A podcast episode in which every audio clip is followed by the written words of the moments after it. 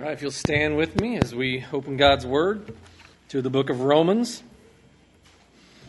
This morning, our passage is in chapter 14. We're going to read verses 13 through 23. And if you're using a Pew Bible in front of you, you can find it on page 1128. Again, we're going to read Romans chapter 14, verses 13 through 23. Therefore, let us not pass judgment on one another any longer, but rather decide never to put a stumbling block or hindrance in the way of a brother. I know and, am persuaded in the Lord Jesus that nothing is unclean in itself, but it is unclean for anyone who thinks it is unclean.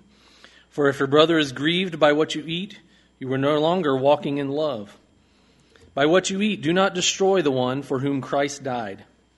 So God let not let you so do not let what you regard as good be spoken of as evil. For the kingdom of God is not a matter of eating and drinking, but of righteousness and peace and joy in the Holy Spirit. Whoever thus serves Christ is acceptable to God and approved by men.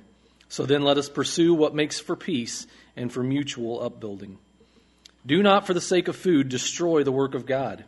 Everything is indeed clean, but it is wrong for anyone to make another stumble by what he eats.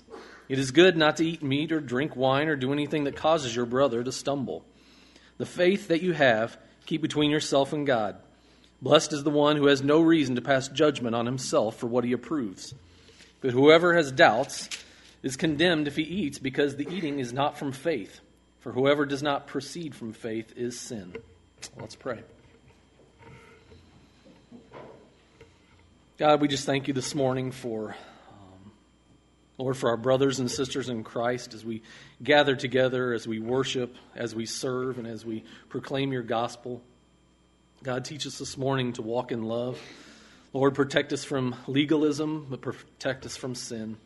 God, may we just uh, serve together uh, in unity. And uh, Lord, may you just, uh, just pour your love out uh, to us and through us. In Christ's name, amen.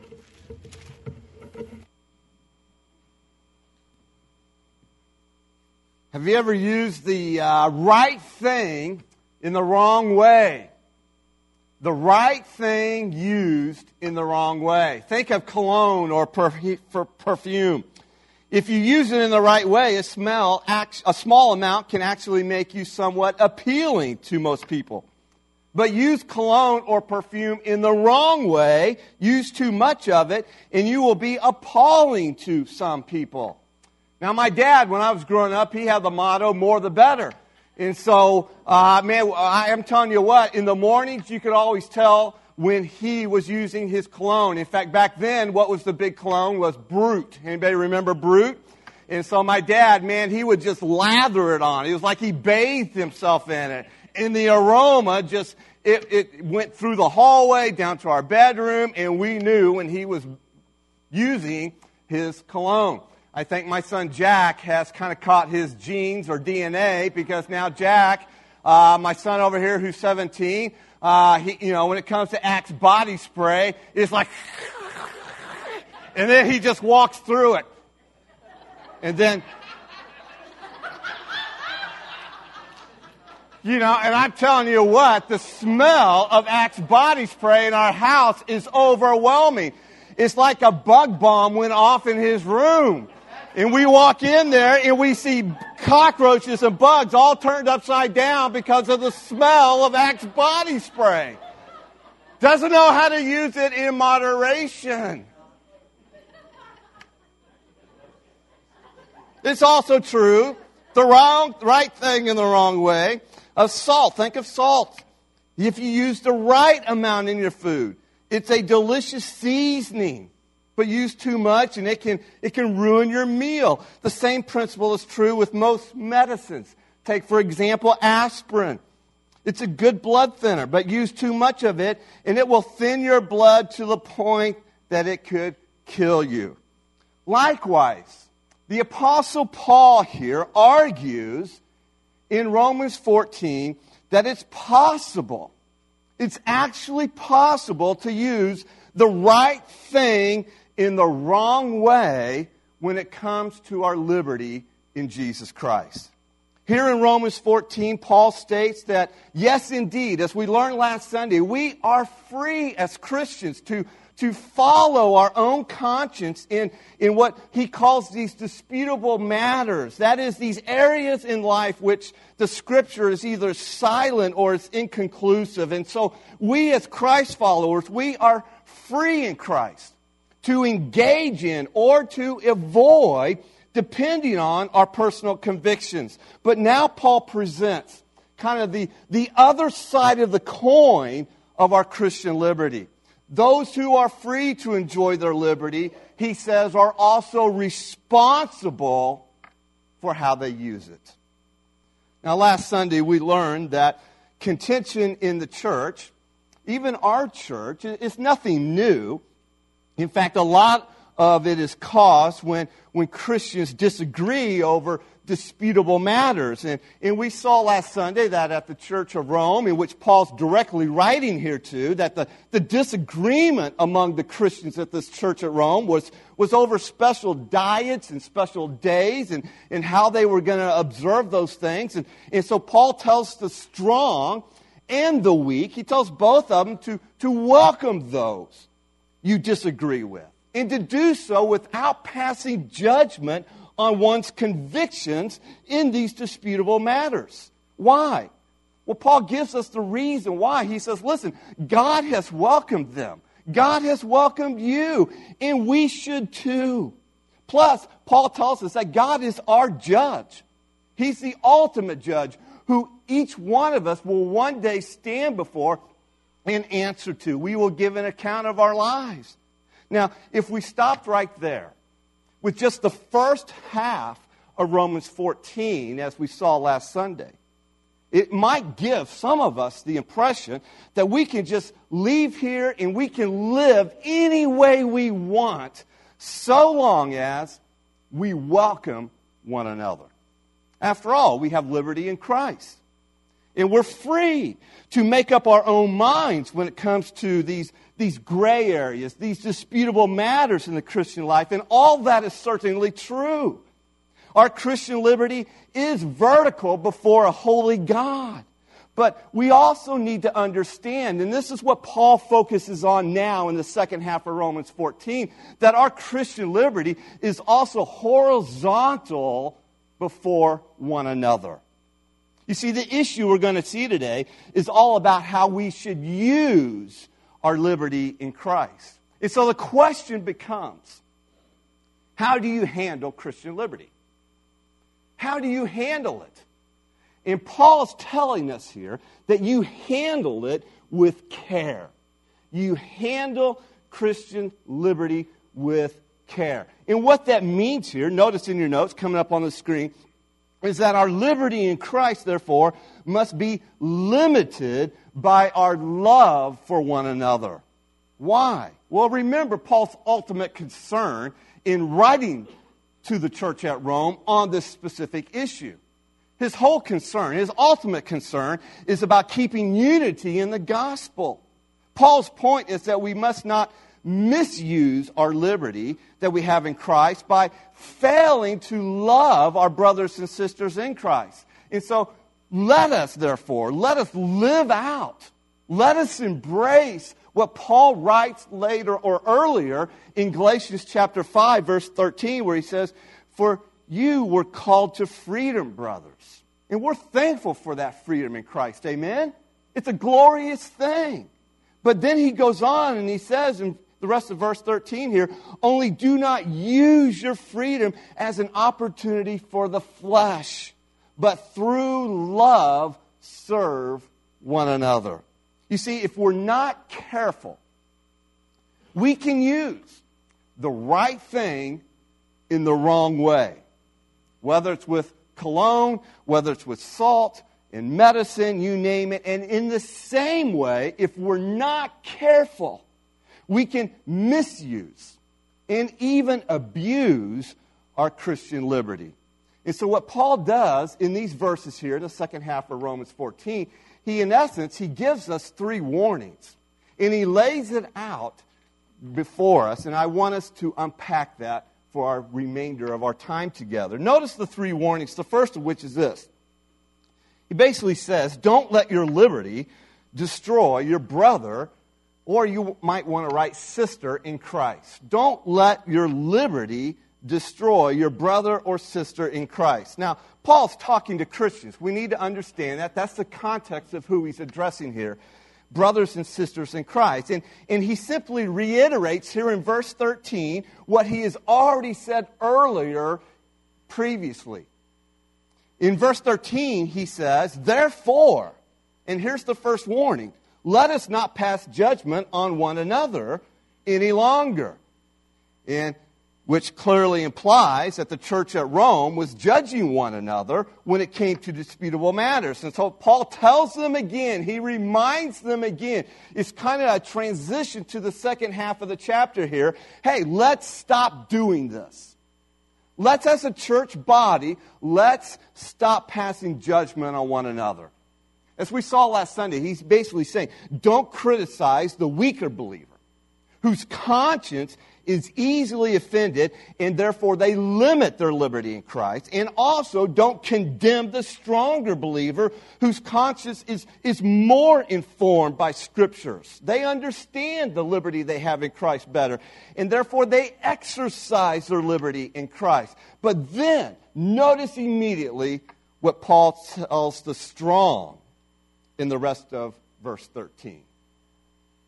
He says, But rather, decide never to put a stumbling block or hindrance in the way of a brother. In other words, when it comes to exercising our Christian liberty, Paul is warning us here. He's exhorting us, determined not to be a stumbling block in the life of another Christian. You're saying, well, what's a stumbling block? Well, a stumbling block simply refers to a, a trap or a snare. And so the essence of what Paul is saying is don't do something that will be a trap or a snare to your weaker brother or sister in Christ, that, that will hinder their progress in the faith. Don't do something that will bring spiritual harm to your brother or sister in Christ, that will somewhat even devastate. Paul uses the word destroy. It's a strong word that would devastate their faith in the Christ. In other words, the use of our liberty, it actually has the potential. And this is where the warning comes in. It has the potential to actually to cause a weaker brother or sister in Christ to, to stumble into sin and to hinder their spiritual growth. Now, Paul's obviously he, he's keying in on a, a, a key element here. The key issue in all of this that he's driving home is our responsibility. In other words, we as Christians, we have a responsibility with our liberty in Christ. With liberty in Christ comes responsibility to one another in Christ. Yes, we are free as Christians, but we must use our liberty in a way, Paul says, that builds up one another, not in a way that tears down or trips up, in fact, even destroys them. This is a, a radical way to approach our liberty in Christ, and yet, Paul knows this is the way that keeps unity in the gospel. This is the way that even promotes peace in the church. Now remember, keep this in mind. Both the weak and the strong, Paul says, have a responsibility toward each other.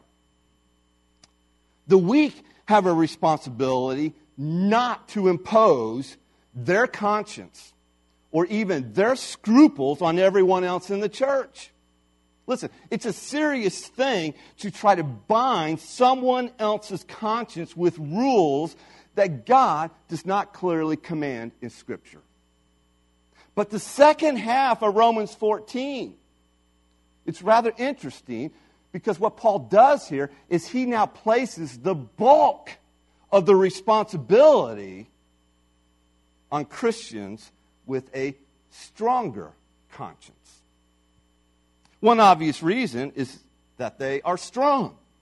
So God calls on them as we'll see next Sunday in, In Romans 15, the very first verse, he calls on us who are strong to actually bear with the scruples or the weaknesses or the failings of the weak. Andrew Naselli and J.D. Crowley put it this way in their book Conscience. And I quote, and they say, The concern here is not merely that your freedom may irritate or annoy or offend your weaker brother or sister in Christ. If a brother or sister simply doesn't like your freedoms, that is their problem. But if your practice of freedom leads your brother or sister to sin against their conscience, then it becomes your problem. Christ gave up his life for that brother or sister. Are you unwilling to give up your freedom if that would help your fellow believer avoid sinning against their conscience? Now, all of this leads us to a rather important question. And that is, what is Christian liberty? After all, we're talking about it, right? Perhaps we should define it. And so here's a simple definition of Christian liberty based here on Romans 14. We might define it this way it's in your notes. Christian liberty is the freedom in Christ. It is the freedom in Christ to make lifestyle choices, but to do so out of love for Jesus Christ first and foremost, but also out of love for other Christians. Paul makes it clear that the strong are correct.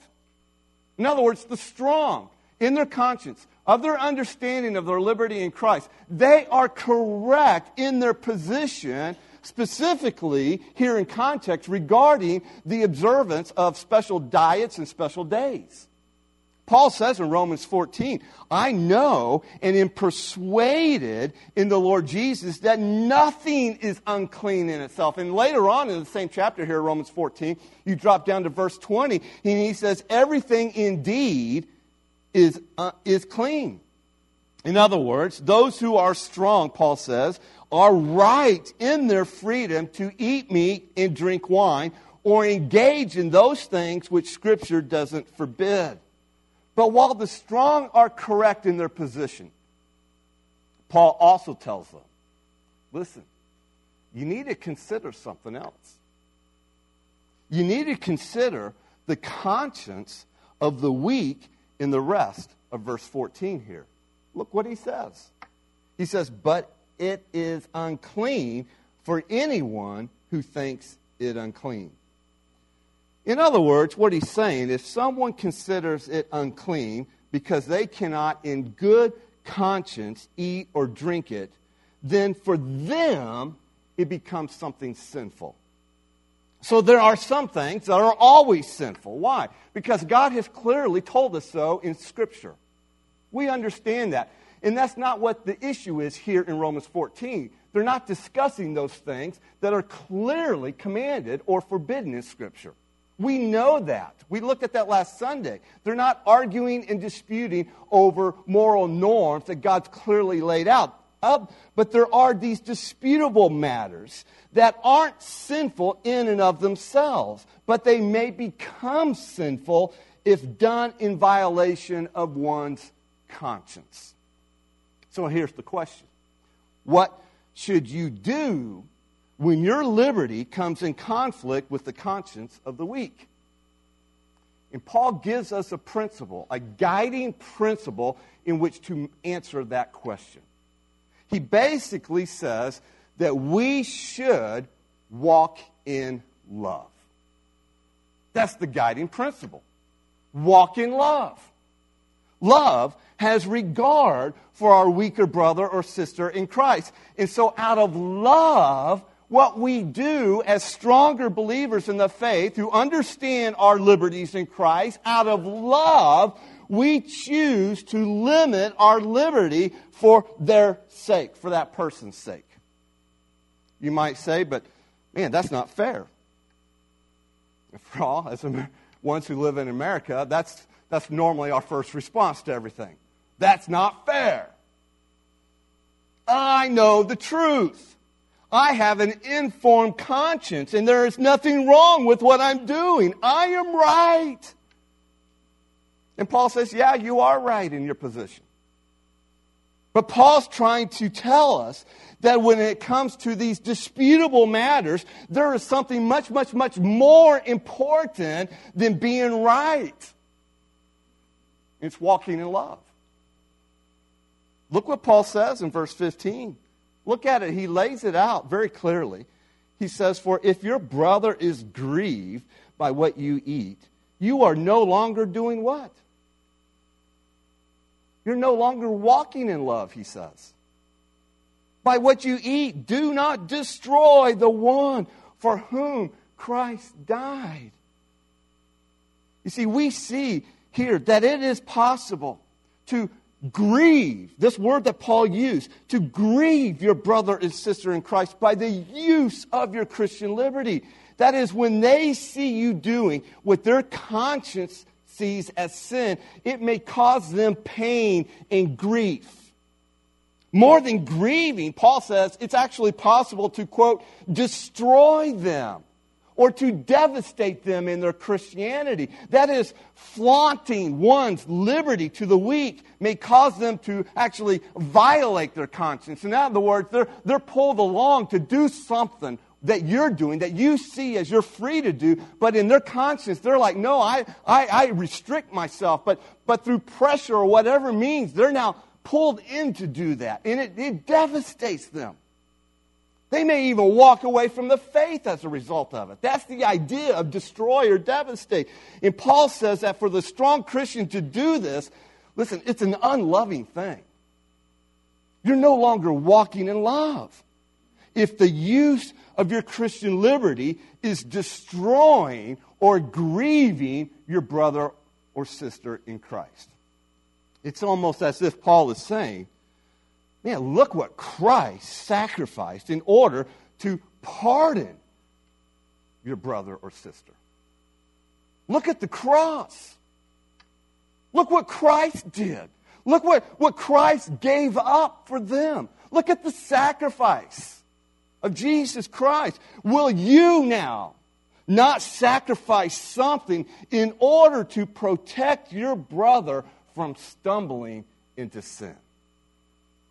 So then, the strong, again, so you hear it clearly here because Paul makes the point the strong are not wrong in thinking it's okay to eat meat or to drink wine, the two disputable issues in Paul's day here. Paul says you are correct, but they are wrong when they enjoy this freedom in a way that causes harm to a weaker brother or sister. That's why Christian liberty does not mean flaunting your freedom and acting as you please. It means limiting your freedom and acting in love towards weaker believers in the faith. Now, perhaps at this point, you're sitting there and you're saying to yourself, wait a minute. Hold on. Time out, Bruce. Wait a minute. Let me ask Does all this mean that my brother's weakness in faith is to determine my lifestyle? Are you saying that I have to submit to my weaker brother's views? Must I limit the enjoyment of my knowledge of God's grace to his limited knowledge of Scripture? Well, those are rather pretty good questions, aren't they? Those are great questions. In fact, those questions reveal to us the, the tension in how we approach our liberty in Christ. And so let me answer these questions by giving a challenge here to both the weak and the strong. And so, first, a challenge to the weak. You know, as we saw last Sunday, the weak, it just is the idea of they're immature believers in the faith. They don't fully understand all the liberties they have in Jesus Christ. They haven't come to that point. And it doesn't mean they're unbelievers, they are believers. They're genuine believers. But to you, if you hear yourself saying to other Christians, such as, you shouldn't do that, it offends me. If you hear yourself saying, you shouldn't go there, it isn't right to me. Or don't act like that. It grieves me as a believer. Listen, if you're saying that a lot of the times, you are tipping your hand. that spiritual growth is needed in your life. Or perhaps worse, you're tipping your hand, you might even be a Pharisee. You see, as a weaker brother is one who thinks that since he is saved, he now cannot possibly do what you are doing. And, and, and that's legitimate. His conscience is at that point. But this person needs to grow in his faith. He needs to grow in his understanding of God's grace in his life. In fact, Paul's consideration of him is to give him time just to do that. But a Pharisee, on the other hand, is one who thinks that because of what you are doing, you now cannot possibly be saved. And Paul is not telling us to be bound by the legalistic scruples of Pharisees. But he is telling us to consider the conscience of those who are weaker in the faith. A second challenge would be to the strong or to the mature believers in the faith. And so, if you are in the habit of saying things like this, whether verbally or in your mind, listen, I have the right to do that as a Christian. I have liberty in Christ. Who are you to tell me what I can't do? Anyone who thinks I'm wrong for doing this is just a weaker Christian who needs to grow up. And if that's you, if that's your attitude, listen, you are tipping your hand too. That you are not walking in love. You're puffed up. You're thinking only of yourself. And you need to repent of your selfish attitude. And you need to determine in your own heart before God never to be a stumbling block. Why? Because Christian liberty is freedom to make lifestyle choices out of love, first and foremost for Christ. I love Jesus Christ. I've been changed by the gospel. And keeping unity in the gospel is what's most important to me. But also because of that, because what Christ has done for me and my brother or sister in Christ, I love them enough to restrict my freedoms, especially in their presence. That's the heart of what Paul's saying here. Paul's first warning is don't let your liberty, don't let your liberty destroy your weaker brother or sister in Christ. The second warning is this don't let your liberty destroy your testimony. Don't let it destroy your testimony. You see, why are you free in Christ? You ever thought about that? You are free for one reason. That is because our redemption in Christ sets us free from trying to please God through a system of rules and regulations. Since salvation is a work of God's grace alone, nothing we do or don't do could ever bring us closer to God. Eating meat or not eating meat can never make us one tiny bit more acceptable to God. Why? Because our salvation, aren't you thankful for this, has nothing to do with the food on your plate or the liquid in your glass or the holiday you observe. You say, well, what does all that mean for our lives? It simply means you are free. Hallelujah. Truly, absolutely free in Christ. And so, get this. You are free to eat meat or to remain a vegetarian. You are free to observe a holiday or not, such as Halloween or even Christmas and Santa Claus. You are free to drink wine or not. And yes, you're free to get a tattoo or not. You are free to marry or not. You're free to live where you wish. You're free to drive a Ford pickup truck or a Mini Cooper. You're free to choose the career that fits your shape. This is great news. Listen, Christ has liberated us from this terrible burden of having to prove our worth to God by keeping a set of rules and regulations.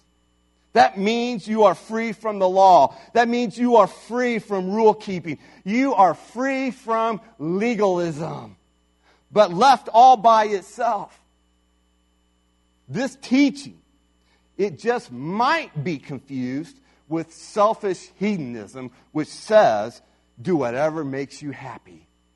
Live any way you want. And so Paul warns us now. He comes to us again with a second warning here in verse 16 where he says, So, so do not let what you regard as good to be spoken of as evil. The good there, the good thing Paul's talking about is some act of Christian liberty.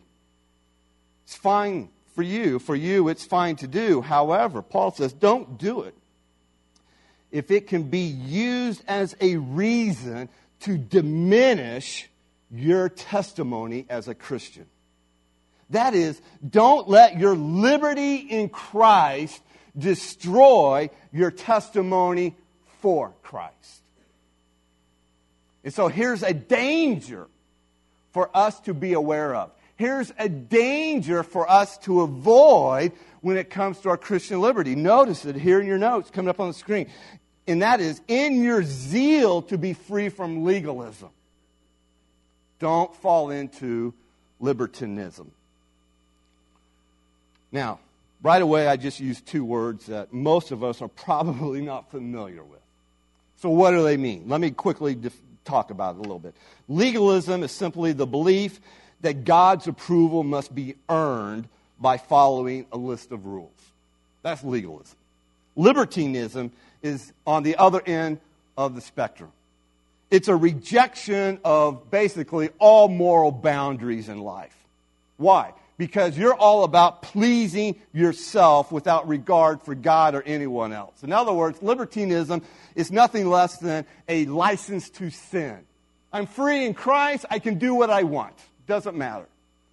And so, yes, God has set you free from legalism, but understand something God has not set you free so that you can please yourself.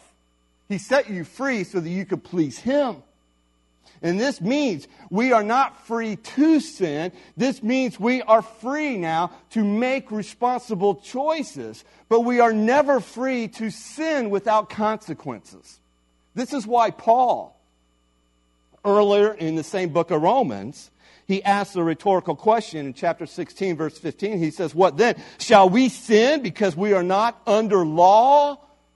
In other words, but under grace, in other words, we are we're free in Christ. Shall we sin all the more then to that? You know what Paul's answer is? No, certainly not. So do we have liberty in Christ? Absolutely. But our liberty, Paul says, it must be grounded in our responsibility to Christ, vertical responsibility, but also to one another, a horizontal responsibility. This is why Paul explains in verse 17. He gives us a logical reason now in his thinking, which should, we should embrace, and it becomes a part of our thinking, even our worldview. Notice what he says here in verse 17. He says, For the kingdom of God is not a matter of eating and drinking, but of righteousness and peace and joy in the Holy Spirit. And so immediately, Paul's telling us something. He's saying, Listen up. Here's what's most important in life this is what matters.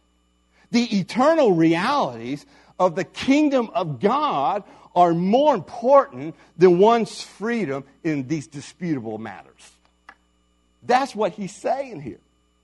Now, this is a great reminder because it's so easy in our day and age to, to think that God's kingdom primarily involves what a person does or does not do.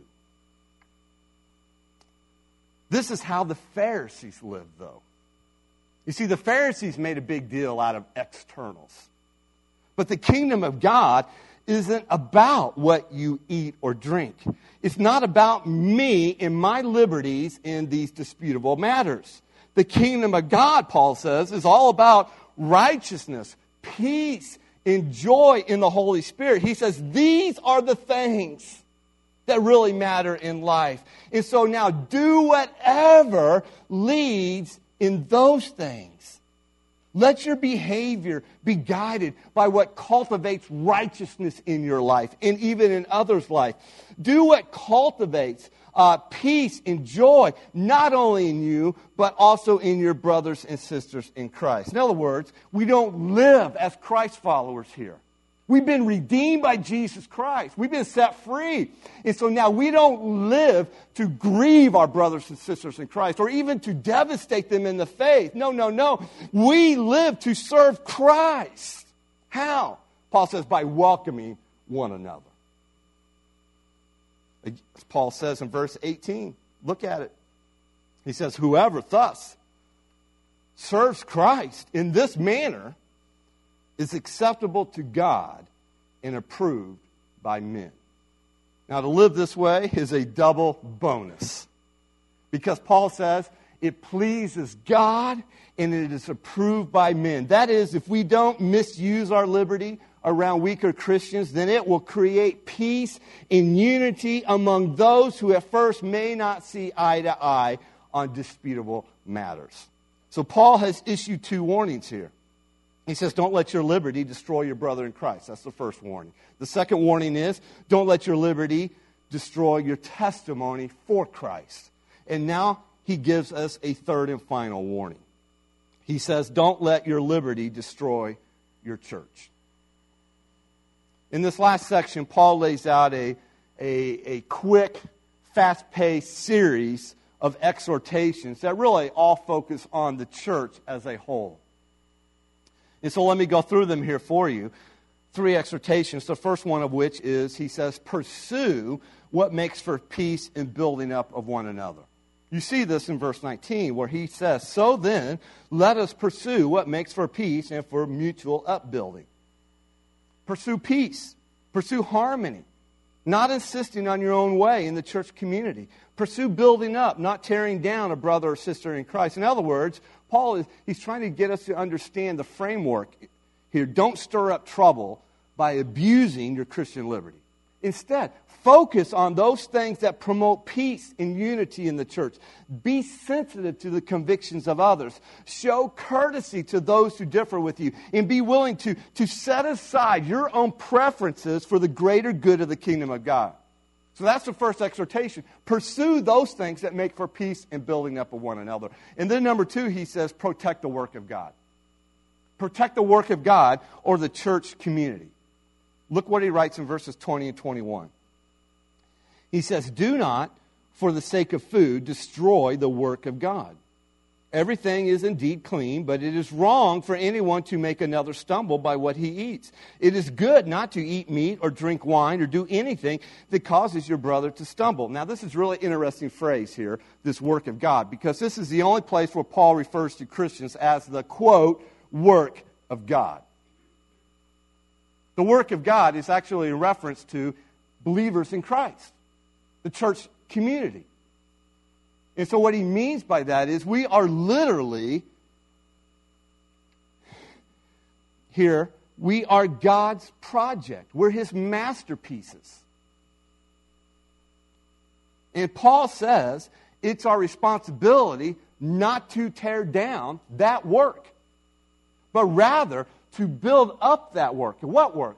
A believer in Christ. God's doing a work in their life. So don't tear them down, Build them up, he says. That's the idea. Protect it. Put God's church ahead of your liberties so as not to be a stumbling block in another Christian's life. And then the third exhortation here is to preserve your own conscience before the Lord. Paul says in verses 22 and 23, he says, The faith that you have, keep between yourself and God. And when he says the faith that you have, it's, it's, it's the idea, your conscience, your understanding of the liberty you have in Christ. What allows you, by your conscience, to do or not do things in these disputable matters. The faith that you have here, keep between yourself and God. Blessed is the one who has no reason to pass judgment on himself for what he approves. But whoever has doubts is condemned if he eats, because the eating is not from faith. For whatever does not proceed from faith is sin. And so the best way that we can keep peace in the church is to keep our views on these disputable, non essential matters to ourselves as far as you're able. So if you have a strong conscience, here's what Paul is saying on a certain issue. He says, don't flaunt it. Why, why would you brag that you can go do this and your conscience allows you to? Paul says, don't do that. Don't demand that everyone engage in the same things that your conscience allows you to engage in. And if you have a weak conscience, Paul is saying here listen, don't demand others to be as restrictive as you. Keep your convictions to yourself on such disputable issues and allow others to enjoy their freedom in Christ without condemning them and passing judgment on them. And most of all, Paul says, don't violate your own conscience when it comes to these disputable matters. In fact, Paul, he says that a person who lives according to their conscience on these matters is actually blessed. Whoa, that's pretty awesome. We're blessed, in other words, if we don't violate our conscience and we live according to it. Now, does that mean our conscience is infallible? No.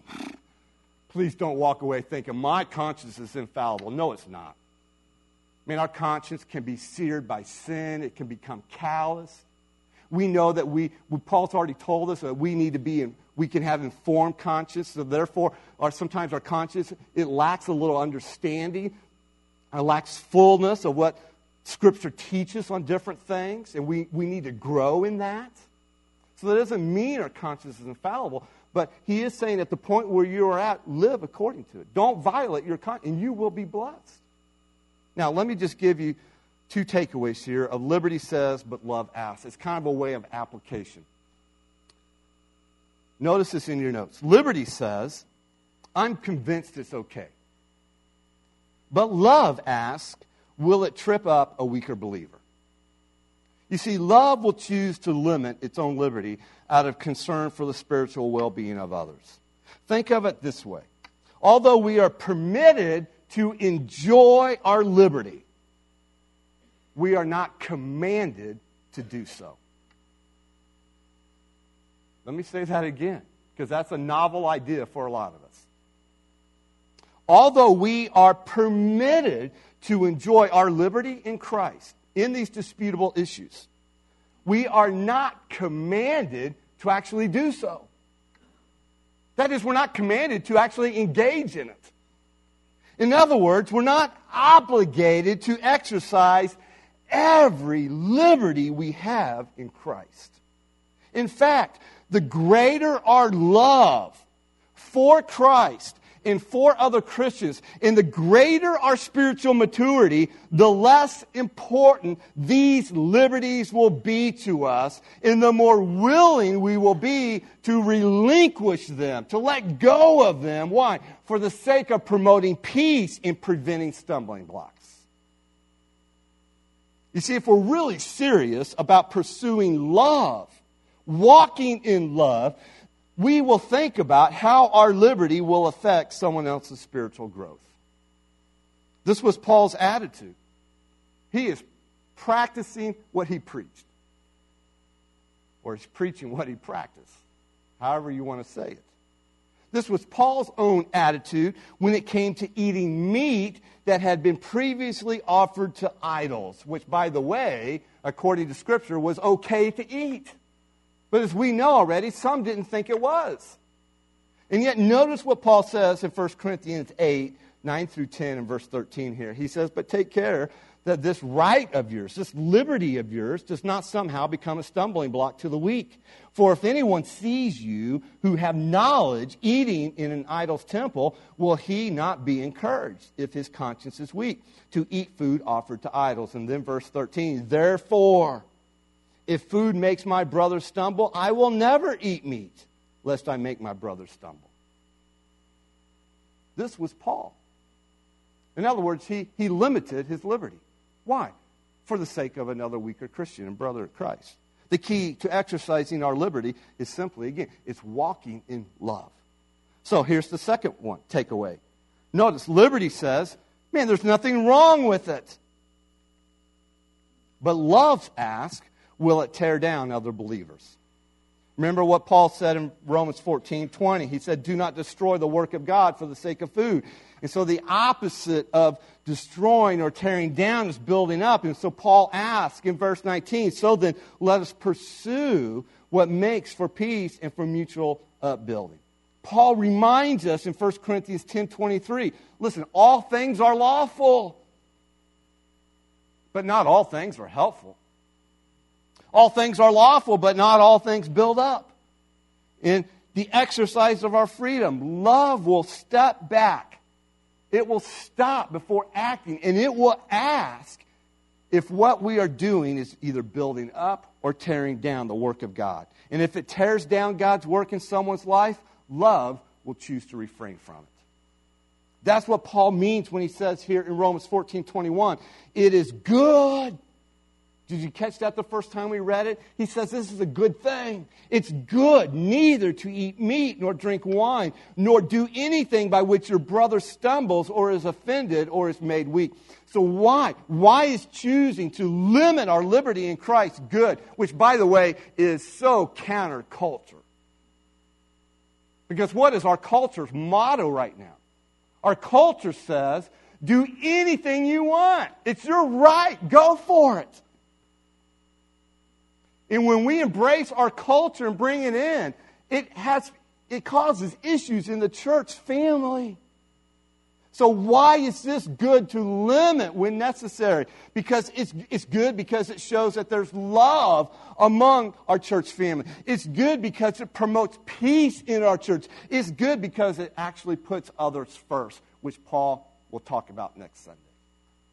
Here's the bottom line when it comes to our Christian liberty Think of it this way love is always better than liberty for the sake of keeping unity in the gospel. Again, may we, as LifeBridge, as a church family, may we hear, may we live out what Paul wrote in Galatians 5:13. For you were called to freedom, brothers.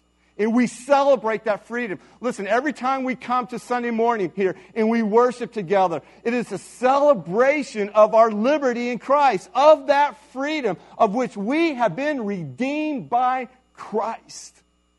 We are reminded of this freedom every Sunday. It's a glorious thing. And so Paul says, For you were called to freedom, brothers, only do not use your freedom as an opportunity for the flesh, but through love serve one another. Let's pray. As your heads are bowed, let me ask you just a couple of questions here. What Christian liberty is God perhaps calling you to give up, either indefinitely or perhaps at appropriate occasions? Is there one? Whatever it is, are you willing to limit your liberty for the sake of keeping unity in the gospel. Heavenly Father, we want to be free, not free to sin, but free to be who you made us to be and free to do what you want us to do. And so we thank you for our liberty in Christ. And we ask you to help us to handle it with care, to handle it with graciousness for one another. Help us to see that love is better than liberty for the sake of keeping unity in the gospel. In your name we pray. Amen.